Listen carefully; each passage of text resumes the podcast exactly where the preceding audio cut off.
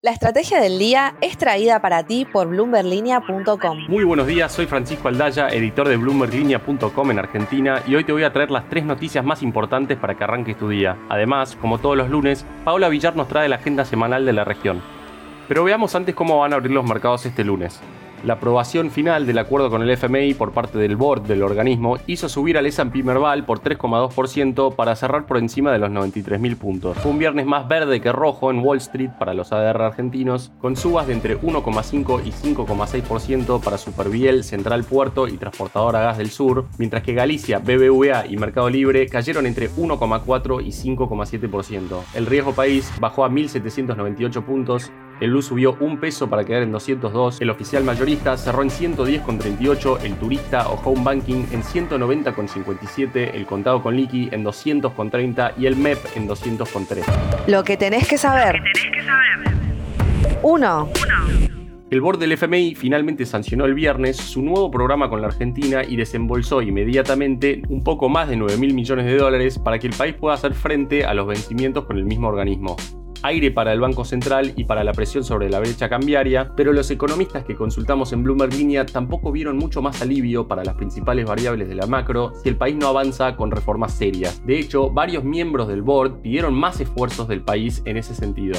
En un comunicado, la titular del organismo, Cristalina Georgieva, advirtió que Argentina todavía enfrenta problemas de ingreso per cápita deprimido, niveles elevados de pobreza, una inflación alta persistente, una pesada carga de deuda y bajos amortiguadores externos.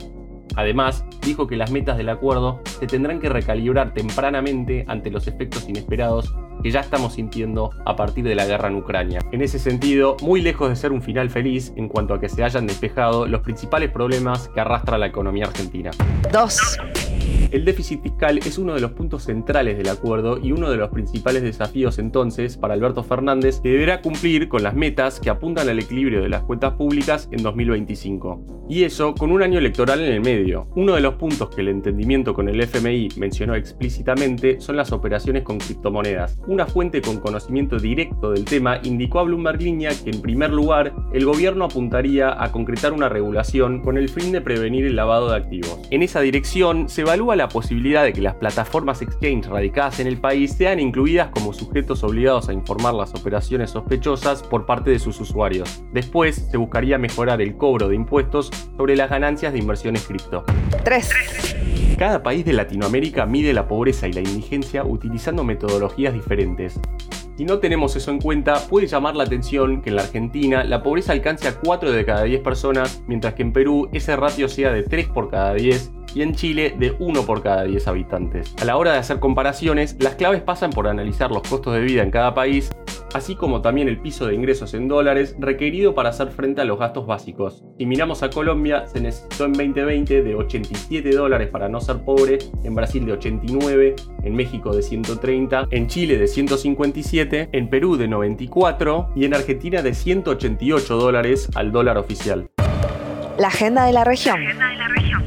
Paola Villar, por favor, contanos qué es lo más importante que va a pasar esta semana en América Latina. Hola amigos de la estrategia del día de América Latina y el mundo. Iniciamos con el resumen de cómo se están desempeñando las divisas de Latinoamérica en comparación con el dólar de Estados Unidos. Y es bastante importante destacar aquí que solo en una semana el real de Brasil se ha apreciado un 4% en comparación al dólar y sigue justamente con su tendencia al alza. Recordemos que esta es la divisa no solo más fuerte en Latinoamérica en lo que viene el 2022, sino que es la más fuerte de los mercados emergentes. Diversos inversionistas apuestan por la divisa mientras anticipan a los cambios de la presidencia de Brasil, aunque algunos inversores ya prevén que quien llegará a la presidencia será Lula da Silva y aún así siguen apostando por la moneda, por la posición justamente de endurecimiento monetario que tiene la, la entidad más importante de Brasil digamos, del lado económico que es justamente el Banco Central de Brasil. También se vienen algunas novedades para Latinoamérica esta semana que estarán enfocadas en las decisiones de los bancos centrales de Chile y Colombia respecto a su tasa de referencia y en diversos indicadores de Brasil como la actividad industrial y las cuentas fiscales. Pero además ahí es súper importante que el martes en Argentina vamos a ver que el índice de actividad económica se puede haber movido bastante en el mes de enero de este 2022. Después de meses de fuerte crecimiento interanual, la economía argentina podría experimentar una debilidad generalizada en el primer mes del año. Se prevé que el indicador presente podrá presentar una contracción de 1,4% con respecto al mes anterior. Por otro lado, el Perú entregará su dato de inflación a marzo del 2022, justamente este primero de abril, con un posible aumento del 6,22% desde el 6,15% de febrero y una inflación subyacente impulsando la mayor parte del avance. Esas son las novedades que deben saber para iniciar bien informados el lunes y espero que tengan una gran semana con lo mejor de la información desde Bloomberg Línea. La frase del día. Antes de irnos, veamos otra de las frases destacadas de Cristalina Georgieva en el comunicado confirmando la aprobación del board del FMI del acuerdo con Argentina. Si bien está en marcha una recuperación económica y del empleo, Argentina continúa enfrentando desafíos económicos y sociales excepcionales. Mucho trabajo por hacer mientras el gobierno se rehúsa a promover reformas o a bajar el gasto público. Esto fue un nuevo capítulo de la Estrategia del Día Argentina. Yo soy Francisco Aldaya, editor de Bloomberg Línea, y me podés seguir en Twitter en arroba franaldaya. No se olviden de suscribirse a este podcast y también a Línea de Partida, Línea de Llegada y Línea de Cambio, los tres newsletters diarios que ofrece Bloomberg Línea. Espero que tengas una gran jornada productiva. Esto fue La Estrategia del Día Argentina, escrito y narrado por Francisco Aldaya. Producido por Arturo Luna y Daniel Hernández. Que tengas un día muy productivo.